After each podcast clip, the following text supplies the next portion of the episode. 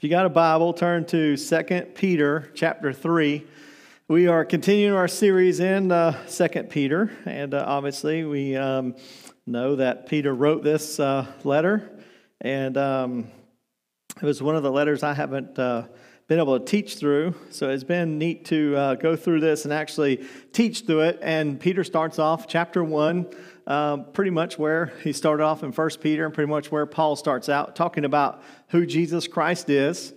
And uh, just as important in that day, it is important in, as today that when you talk about your faith and you talk about someone else about the gospel, what I mean by the gospel is the saving message of Jesus Christ. Gospel means good news. And so when you talk about the gospel, the non negotiables, right? We can differ on a lot of different things. Some people praise a different way. Some people, you know, worship different ways. Some people pray different ways. Some people do a lot of different things in their service than we do. But coming together as Christians, the non-negotiables is uh, is the gospel, the good news, who Jesus Christ is, and the salvation that was provided in Him. That's what Peter starts with.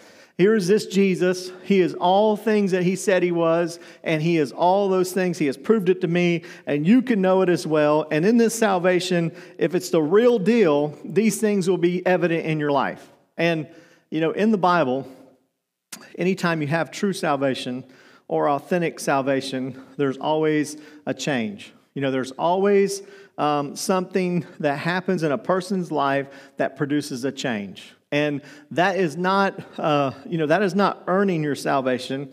That is showing evidence of salvation. And some people, it's right away. There's a massive, um, evident change in their life. Some people, it takes several years to change. But for you as a Christian, if you've committed your life to Christ and you know the gospel of Jesus Christ, then it will eventually work its way out to where you can see these evidences in your life. You cannot be the same and know Jesus Christ. He changes your life.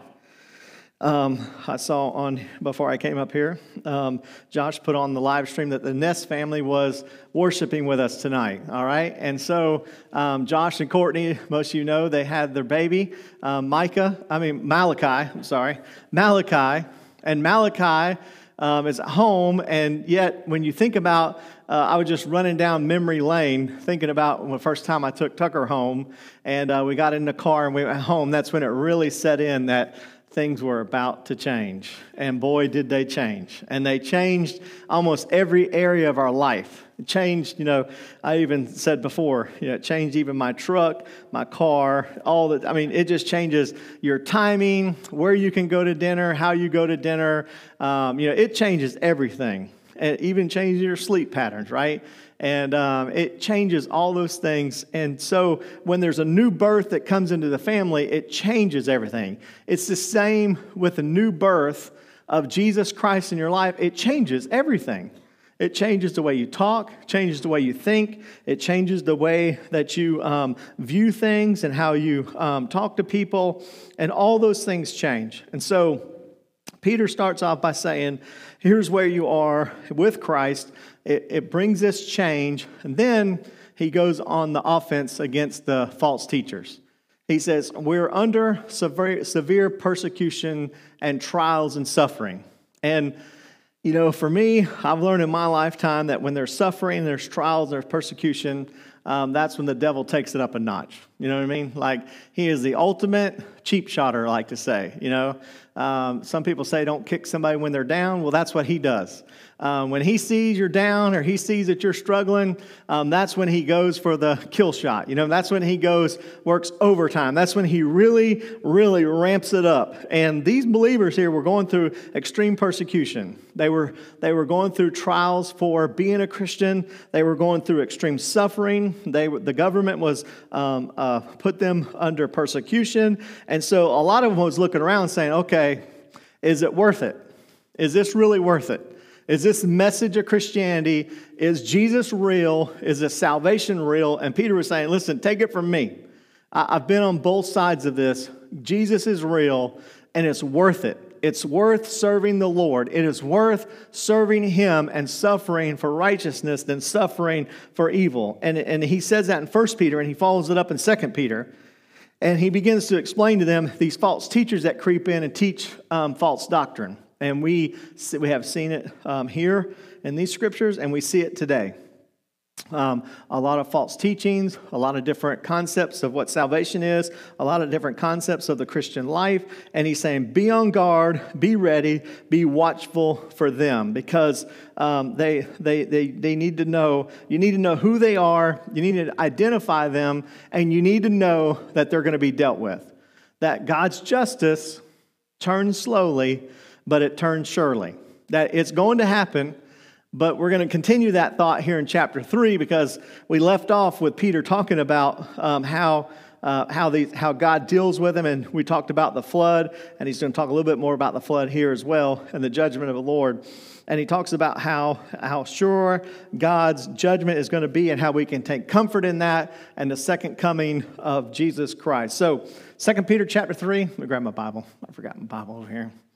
I would turn to it on my iPad, but if I lose my sermon, I wouldn't be able to uh, finish.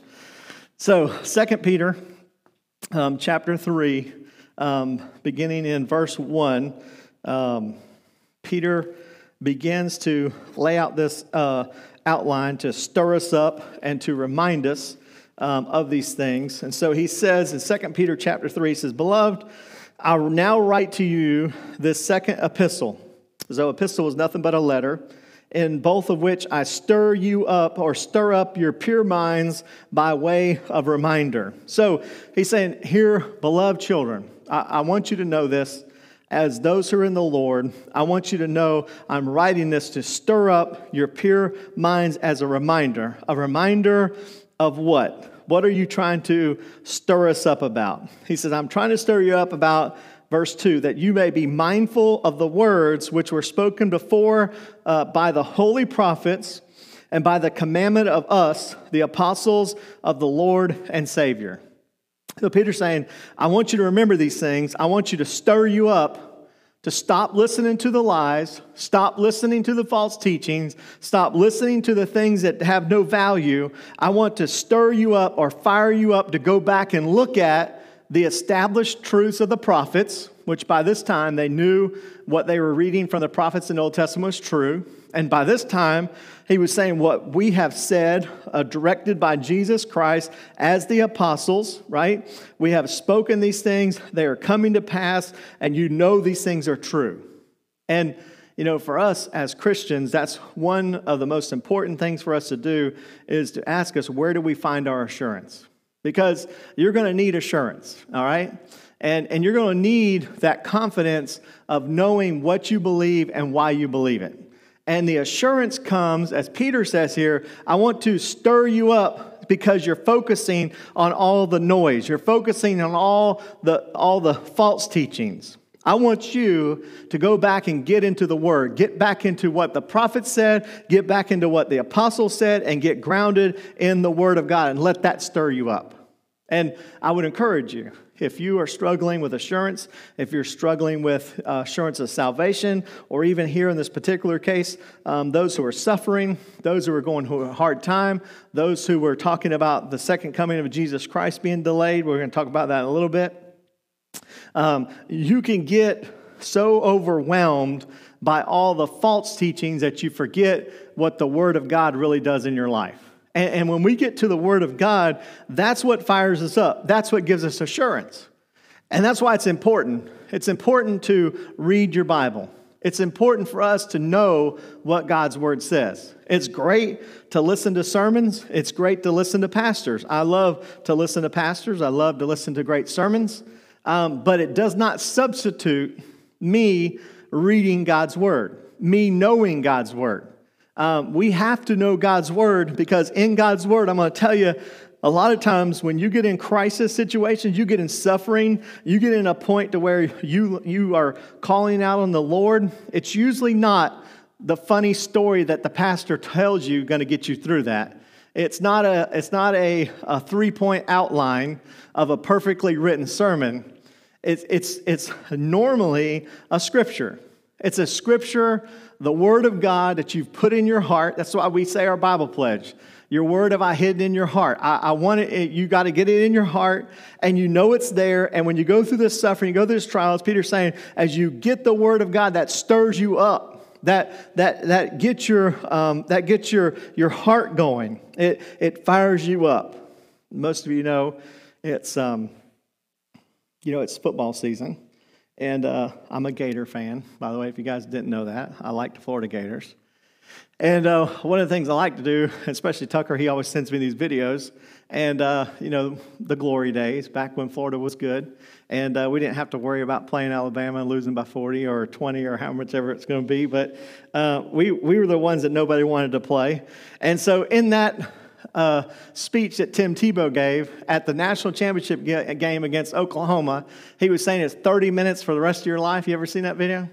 I know you Gator fans had to see it. But anyhow, he's in the middle of them. He's talking about it. He's saying, let's finish this out. Let's do let's be strong. And they're all standing. It's like a it's like a great pep talk. And they're all reminded of he reminds them of the work they have done and the team that they had, and the talent that they have, and what the coaches told them. And he just fires them up and they go back out there and they win and they win the national championship because you know they're all fired up, knowing that they're accomplishing what they're supposed to be accomplishing. That's what Peter's trying to do here. He's telling them, he's grabbing them by the, the jersey and he's getting in their face and he's saying, Listen, I'm writing these things. Go back to God's word. Go back to what the prophets say. Go back to those things of the word of God and fire yourself up because you can't burn out. You can't fall out. You can't run from this. You got to get in God's word. You got to listen to what he says and let that fire you up. Let that stir you up and let the word of God stir you up and let that get you going. And, and he continues on in verse 2, I mean, in verse 3, he says, uh, if you look at this, verse 3 he says, knowing this first, that scoffers will come in the last days, walking according to their own lusts. And you say, what is a scoffer? Well, a scoffer is someone um, who is a mocker. A mocker is someone who makes in front of or um, makes in fun of. I'm sorry, Aaron always makes in front of me for saying make in front of, but um, you wouldn't believe the lessons in language I get on the way home from the from the boys and from Aaron and the rest of them. And I said, that's fine. You just want me to get up there and say nothing? Is that what you want me to do? Because they make me so nervous about what I'm going to say that I can't even finish saying what I say. But anyhow, if you if you look to what he says here, he's saying these scoffers, these mockers they make in front of or making fun of. They they take them and they they they say oh look at you. You're believing in god? You're believing in the second coming of, of christ? Are you kidding me? That's a joke. You're believing in the justice of god? Look at the suffering. Look at the pain. Look at the sorrow. Why would you serve a god like that if he's even real why would you? And they would mock and they would, they would scoff. It's a scoffing, a mocking. And he's saying, Know this, that it will come because they are walking according to what? Their own lust. So they don't believe in God. They are following the ways of the world. And so that makes them angry at those who do believe in God and have something they don't have. And I've heard this before, and it really makes a lot of sense the people of the world hate Christians because God has given them something that the people of the world can't have. Because when you really think about it, the peace of God that comes, the joy of the Lord, the power and the strength of the Holy Spirit, um, that is something that is not available in the world. The world says, get more money, have more pleasure, um, have more fun, all these things, but yet it never satisfies. And so, as they walk according to their lust, they become not happier and not more grateful and not more joyful. They become uh, more empty. They become more uh, painful. They become uh, jealous. They become, they, they realize there's something more to life, but they just can't find it. And when they see somebody who has it, it makes them mad. It makes them mad, and they scoff and they mock and he's saying, listen, those who walk according to their own lust, they're going to scoff and they're going to mock. Now, I don't know about you, but if you've watched the news lately, or you have talked about biblical principles in any sort of public setting, if you've talked about them in any sort of platform other than a home or a Christian church, um, you realize that the scoffers and the mockers come out really quick.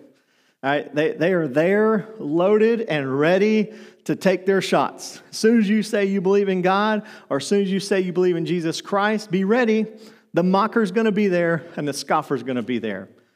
And back uh, earlier in the 70s and 80s, um, it was, and even earlier than that, it really wasn't, uh, it wasn't popular to be a scoffer or mocker. But as the 90s come in and as the 2000s roll in, uh, the more that they knew Christianity stood and the things you stand for in Christianity, the more the mocking and more the scoffing. And so, what it's done is it's watered down Christianity. And so now there's not a whole lot of scoffing and mocking to Christianity that we call in America because it's so watered down that all they could say is, We love everybody. God is love. You're loved. We're loved. Stay as you are. Be who you are. Be happy. That's what Christianity in America is now. But when you stand up and you say you believe in the Word of God, you believe in Jesus Christ, you believe there are standards and convictions, be ready for the scoffers and the mockers. And they come from everywhere. And you know what's so amazing to me is that you take people who do not get along with one another, and when they come against a Christian, that they'll join up together to go against the Christian to scoff and to mock. Uh, kind of like when I was growing up, my brother could pick on me, but if someone else picked on me, guess what happened? Right? He didn't like that. He would he would join up and take my side. Well, same with the scoffers and mockers. They join up, they take sides. And those who are just sinful, they, they, don't even, they don't even have to be full of the same sin or the same preference, that they join up and they come against those things because they don't want to realize of their own lust is going to come to an end and they're empty and they're dry, and so they scoff and they mock. By the way, it's great when we have these scoffers and mockers because it reminds us to stay strong. It reminds us to stick to God's word. It reminds us to keep the faith. And let me tell you, if something happens to scoffers and mockers, or people at your workplace, or people at school, or people that you come into contact with, guess who the first people they're going to come to when they hit rock bottom? They're going to come to those who stand strong, those who say they're Christian. They're going to come to you and say, Now you're a Christian, right? I want you to pray for us. Like, how did you even know I was a Christian? Well, because they watch and they know and they see something in you that they don't have. And even though they scoff and even though they mock, they need or they want, they desire what you have in God. And for us as Christians, that should encourage us to keep living for the Lord. That as we as we encounter scoffing, as we encounter mocking, it's part of the deal. It comes with the territory, and especially like Peter says here, in the last day, there's going to be more and more of that. And so it should not be surprising that when we see our world and we see the things that are coming to our education system, and we see the things that are coming to through our government, we see the things that are coming through morality in general. Um, I got a pretty good laugh this week, by the way, because uh, we were watching the news and they were talking about in California um, how the recall election was going, and they were talking about Gavin Newsom was probably going to um, retain and he was not going to be recalled. And so um, they were, said one of the candidates, and they called, they called it Caitlyn Jenner, but it was really Bruce Jenner, okay? And so he says, I'm just really upset for California because they deserve a normal person to be their leader. I thought, oh my goodness, this guy who's now just think trying to be a woman, right, is now saying that this guy was not uh, normal, and he's normal, and he and the California deserves a normal governor. It's like, oh my goodness, this is just crazy. Like you could not have imagined this 20 years ago, 30 years ago, or 50 years ago. It's just, it really is crazy. And, and when you look at how far we've moved away from God's word and how far our culture and how far all these things have moved away, and yet when you come to God's word, just like he said, there will be scoffers, there are going to be mockers, especially when it comes to the justice of the Lord, especially when it comes to the second coming of Jesus Christ, because they know, and as Peter teaches here and the Bible teaches, when Christ comes back the second time, it's no longer as the lamb, he's coming back as a lion. He's not coming back as a savior, he's coming back as the judge. And that strikes fear in people. That strikes a, a knowing that they're going to be held accountable. And that accountability drives them crazy to scoff and to mock because they don't want to give up their dark, uh, evil deeds and lust. So they lash out against Christians. They lash out against the things of God. They scoff and they mock. For example, verse 4, Peter says, And saying, Where is the promise of his coming? For since the fathers fell asleep, all things continue as they were from the beginning of the creation. That's, that was their excuse. It's always been this way. Even the fathers and the forefathers and the prophets, that nothing's changed. And you keep talking about God is coming. You keep talking about Christ is returning. You keep talking about the justice of God, but they suffered and they went through persecution. They went through trials, and you're going through trials and suffering. Why would you keep, why would you keep believing in that? You, you don't believe, stop believing in that because the way the Father was, it's been like that ever from the begin, from since the beginning. And verse 5, Peter responds and he says, For this they will, they willfully forget. Okay? So, okay, you say it's never changed, but let me tell you, you willfully forget this that by the word of God the heavens were of old, and the earth standing out of the water, and in the water by which the world that uh, then existed perished, being flooded with water. He says, Oh, yeah, God doesn't judge. God doesn't judge the world. How about the flood? Did you forget about the flood? Did you forget about the Old Testament? Did you forget about the things that we read of the prophets and the things of Moses and the nation of Israel? Did you forget about all that stuff? By the way, that's a very popular thing right now, even in Christian circles. They're unhitching the Old Testament from the New Testament because they said a God of the Old Testament is a judgmental God. The God of the New Testament is no longer judgmental. He no longer has a judgment, he no longer has a standard. And so they're unhitching the Old Testament from the New Testament. And it's the same thing here. They're saying, listen, you, you didn't have all these things at the beginning. And Peter says, wait a minute. Did you forget about the story of the flood? It was of God's word that held up the, uh, held up the, the earth. And it, when he spoke, the world that existed perished. The judgment of God wiped it out. In verse 7, he says, But the heavens and the earth, which are now preserved by the same word, he said, Listen, the same God that was in the flood, that judged the world, is the same God right now that's preserving this world with the same word. And it's reserved not with water, but with what? Fire until the day of judgment and perdition of ungodly men.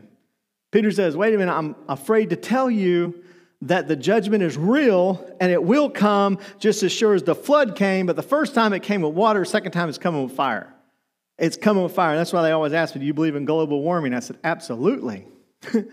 it's going to be global warming, all right. it's going to be global warming, as the Bible says. It's going to come with fire. It's going to be it's going to be fervent heat. And he says, here it comes. And the same word, the same God that's preserved that, he he has the same. Uh, it's the same God. Old Testament judgment, New Testament judgment.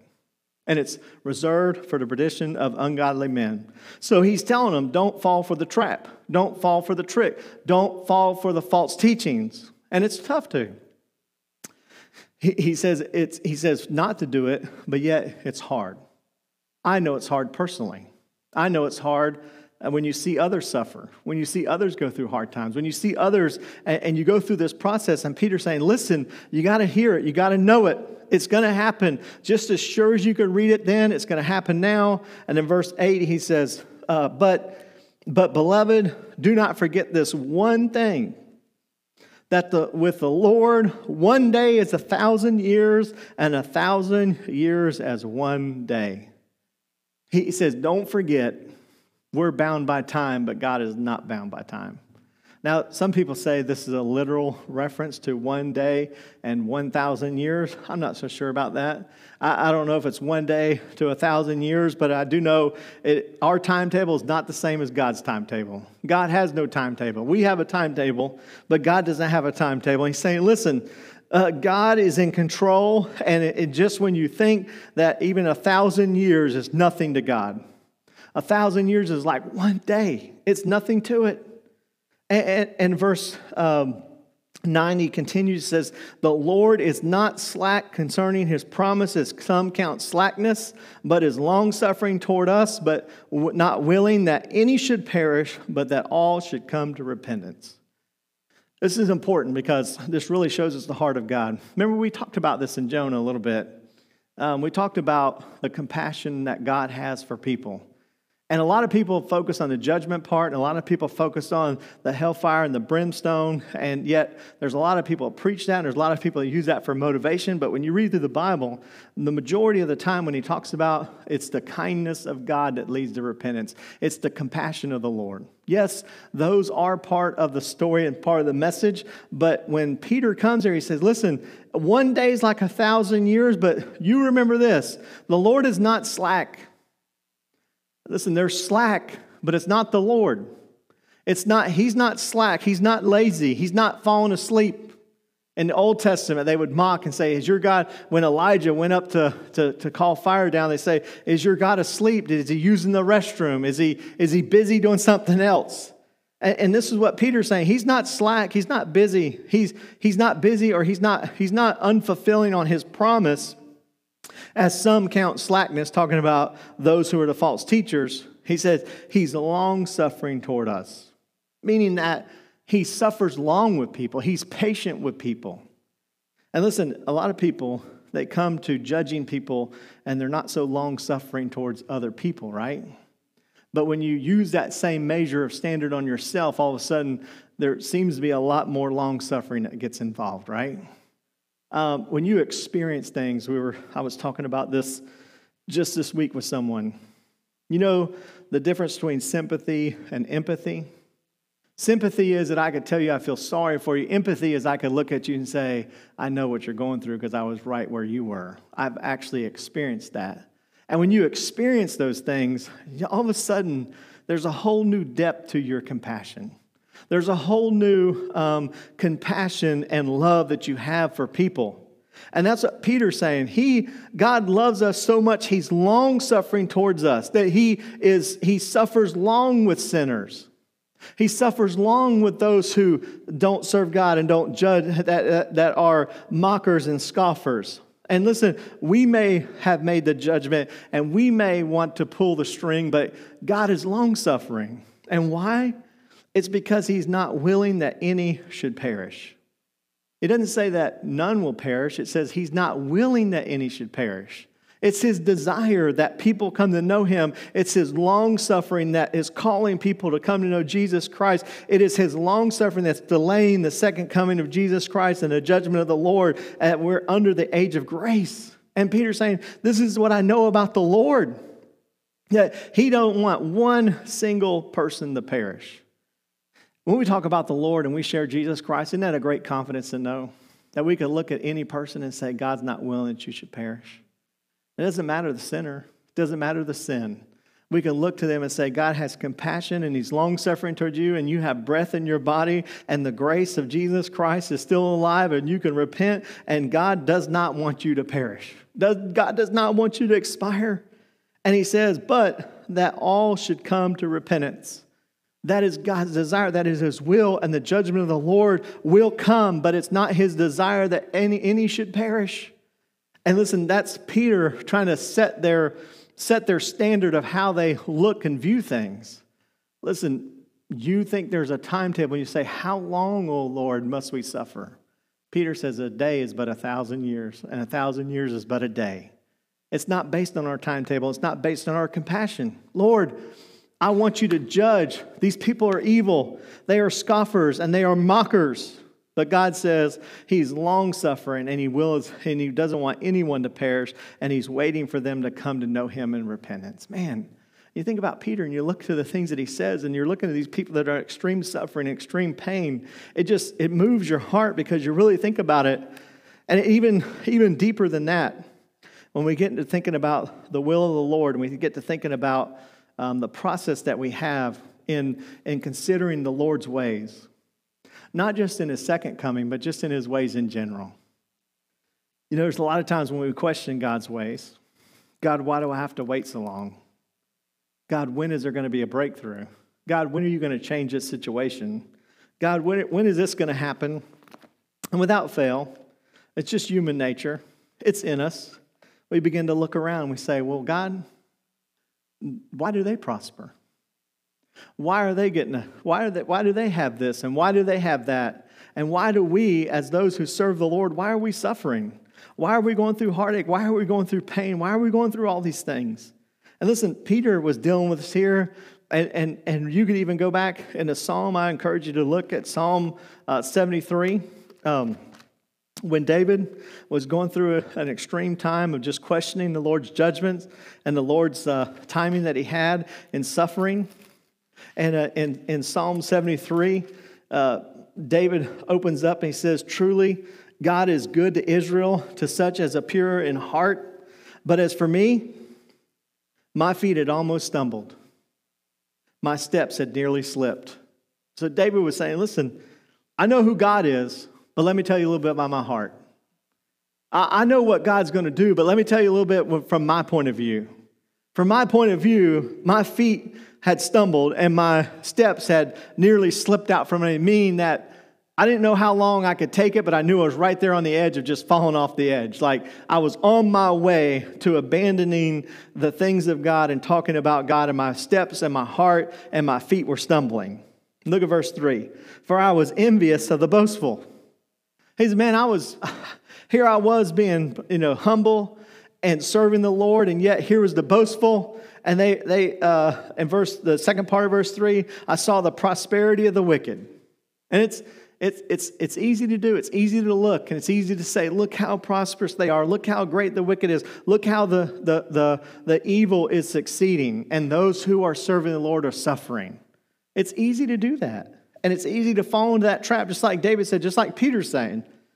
And he says in verse 4, he says, Look, there's, there's no pain in their deaths, their strength is firm. They, they're not in trouble as other men. They're not plagued like other men. Their pride serves as their necklace. Violence covers them and like a garment. So he's saying these people are prideful, they're violent, they're bragging, they're boastful. Verse 7 their eyes bulge with abundance. Uh, they have more than heart could wish, right? He said, man, they have it all. They have everything. They're all, they have all this stuff. They scoff and speak wickedly concerning oppression. They speak loftily. Verse 9, they set their mouth against the heavens and their tongues uh, walks through the earth.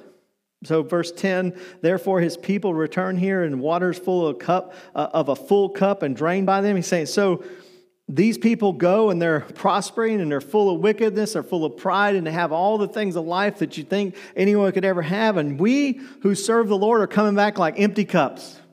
Like, like we, we can't even get a little water to fill our cups, that we're coming back empty. And, and David's saying, I'm returning and my cups are, are drained. Verse 11, they say, How does God know? And is there knowledge in the Most High? Saying they're mocking him. You're serving this Lord and you can't see you're prospering. You can't see the things that you have and you're suffering. You're going through pain. How well is that? And, and, and his people turn there and he said, how, how does God know? How, where is even God? Verse 12 Behold, these are the ungodly who are always at ease. They increase in riches. Surely I have cleansed my heart in vain and washed my hands in innocence. David's saying, Listen, surely this was just, why did I even do this? I, have washed my heart, I've cleansed my hands, I've searched the Lord, but yet I'm still suffering. They're still prospering, Lord. What in the world? Like, like I'm looking at this, I'm trying to add it up, and it just don't add up. Like I don't understand how I can serve, how I can how I can uh, believe in the Lord, how I can claim your promises, and yet they're prospering, and yet I'm, I'm I've cleansed my heart. I've asked the Lord to to cleanse my ways, and yet here I am. Verse 14. All the day long I've been plagued, and I'm chastened every morning. It's like, man, it's like everything's caving in on me, everything's falling in on me. This is all in vain. Verse 15 If I had said, I'll speak thus, behold, I would have been untrue to the generation of your children. When I thought how to understand this, it was too painful for me. He's saying, Listen, I was so caught up with this stuff, it, it was so painful to me, I couldn't even talk about it. I don't know about you. There's been times in my life when I've got to a point where I can't even talk about it. Like, you know, I used to think, uh, reading the story of Jacob when it said he wrestled with God, I thought, I wonder what that really means, you know? I've had a few wrestling matches at night with God. Have you? I was like, God, man, this is, I was wrestling with things. I mean, tough things, hard things. Look into the things that's happened in life and the suffering and the pain that you see people, and not just yourself, but godly people and children and, and all these things. You're going, God, where are you? What are you doing? And David's talking about the same thing. He's saying, listen, it's so bad that I got to a point where I couldn't even talk about it. It, it hurt my heart so bad. I was so discouraged that there was nothing left I could say. But there's hope. Look at verse 17. He says, Until I went into the sanctuary of God, then I understood their end. Wow. It's the same thing Peter said. Peter said, In the world, you add it up, it doesn't add up. But when you go to God's word and you have the presence of God in your life, all of a sudden, when you get in the presence of the Lord, then you understand. Then you get a picture, not just what's here on this earth and not just what we see, but to the unseen. We, we see the things that are temporary, yet we must be looking to the things that are not, uh, that are not temporary.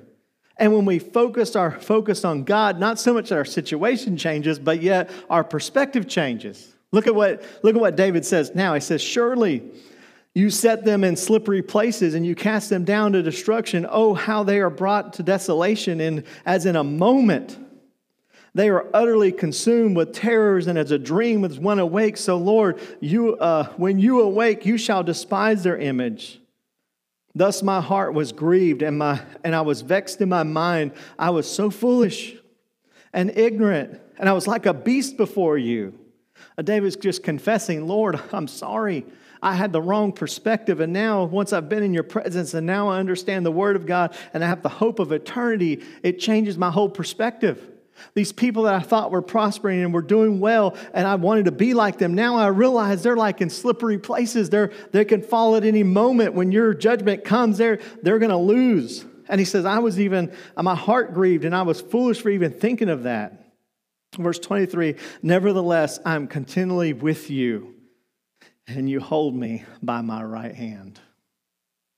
You know, there's a gospel song that says, I can't even walk without you holding my hand. And, you know, I think of that picture every single time that, you know, even when we can't walk, you know, God pulls us up by our right hand and helps us walk through the things of life. I mean, it comes and it's tough. And he says in verse 24, You will guide me with your counsel, and afterward receive me to glory. Whom have I in heaven but you, God? And there is none upon the earth that I desire besides you, Lord. My flesh and my heart may fail, but God is the strength of my heart and my portion forever. For indeed, those who are far from you shall perish, for you have destroyed all those that desert you. But it is good for me to draw near to God, and I have put my trust in the Lord, and this that I may declare all your works. Man, you want to talk about a turnaround? Man, David went in saying he was slippery, sliding slope, and his feet almost stumbled, but he come to the presence of the Lord and understanding God's will and his way and his word. And he said he got into the presence of the Lord, it changed his whole perspective. He looked and he says, My heart and flesh may fail, but God is the strength of my heart, my portion forever. Listen, for, for Peter, this was real. Do you know why this was real for Peter? Because less than a week after he wrote this letter, he was executed, he was martyred. He, his sentence was already full. He, he knew what was going to happen to him. He knew it when the Lord told him back when he met him on the shore after his resurrection, and he knew it now. And he said, Listen, this is real for me. All these games that people are playing in the world, and you know, that's what it is. It's just games. People try to look happy, they try to look prosperous, they try to think, have peace, and they try to have all the things, but you know what? all of it's temporary. All of it means nothing. All of it's going to come to an end. And they may live like it's never going to come to an end, but it comes to an end. And listen, it comes to an end personally, and then one day it's going to come to an end corporately, right? Like when Christ returns, we're going to read uh, next week, we're going to talk about the coming of the Lord, the day of the Lord. When it comes, it, it's, it's over. Like, that's it. And when you think about all these things and you think about how you lived your life and you think about how you live your life, you know, it's all a matter of what you focus on. It's all a matter of what you, you believe. And if you believe God and you believe the Lord and you believe the things of the Word of God, Peter's encouraged us look to those things. And like David, if you look to the things of the world and you get in suffering, you begin to think of worldly things, guess what's going to happen to you? You're going to stumble. You're going to lose your assurance. You're going to lose your confidence in God. You're going to lose those things, and you're open yourself to, to hearing uh, all, the, all the scoffers and the mockers. And, and just like David and just like Peter, he's saying, listen, stand strong, be firm, get in the presence of the Lord, know God's word. I heard one preacher say one time that if you live this life And this life is the worst that any Christian will ever face. But if you're not a Christian, this life is the best that anyone's ever going to have. And I could tell you that if this is the best there is, then there's, there, I don't want anything worse than this, right? Because one thing when you get through life, you realize no one gets out alive, right? Listen, I'm going to tell you, there's a lot of times when people look like they have everything together and they look like they have all the details and they look like they're prospering. But when you just sit down and talk to people for a while, you realize no one escapes suffering. What Peter said in 1 Peter. He said, You can suffer for doing good or you're going to suffer for doing bad, period. It's going to come either way. But when you suffer for the Lord, you're going to get a reward. Do you know that when you serve the Lord in the future coming of Jesus Christ or in the day when you stand before the Lord, it's going to make a difference. And it makes a difference when we think about it, we understand it, we believe it, and we live by faith and not by sight. And so maybe you're like Peter, maybe you're like David. I don't know. Maybe you looked and your feet stumbling and your feet's beginning to slip, and you just need to say, wait a minute, what really matters in life? What really matters with what I do and what God has given me? And yet, sometimes with our timetable, we say, you know, God, I wanted this done five years ago, 10 years ago, 20 years ago. But we got to realize it's God's timetable. God is never early and He's never late. He's always right on time. He's right on time when we need him. He's right on time when he, he, he says it's his time and his will and his way, and that's what we must submit to. And so I encourage you, as we look at these scriptures tonight, we look at Psalm 73. I encourage this week to, to read that a few times, to think about it, to consider it. And as we get more scoffers, more suffering, more mockers, the more we should go to God's word, the more we should realize and rely on the things of God and the things of eternity rather than the things that are not seen. So let's pray together.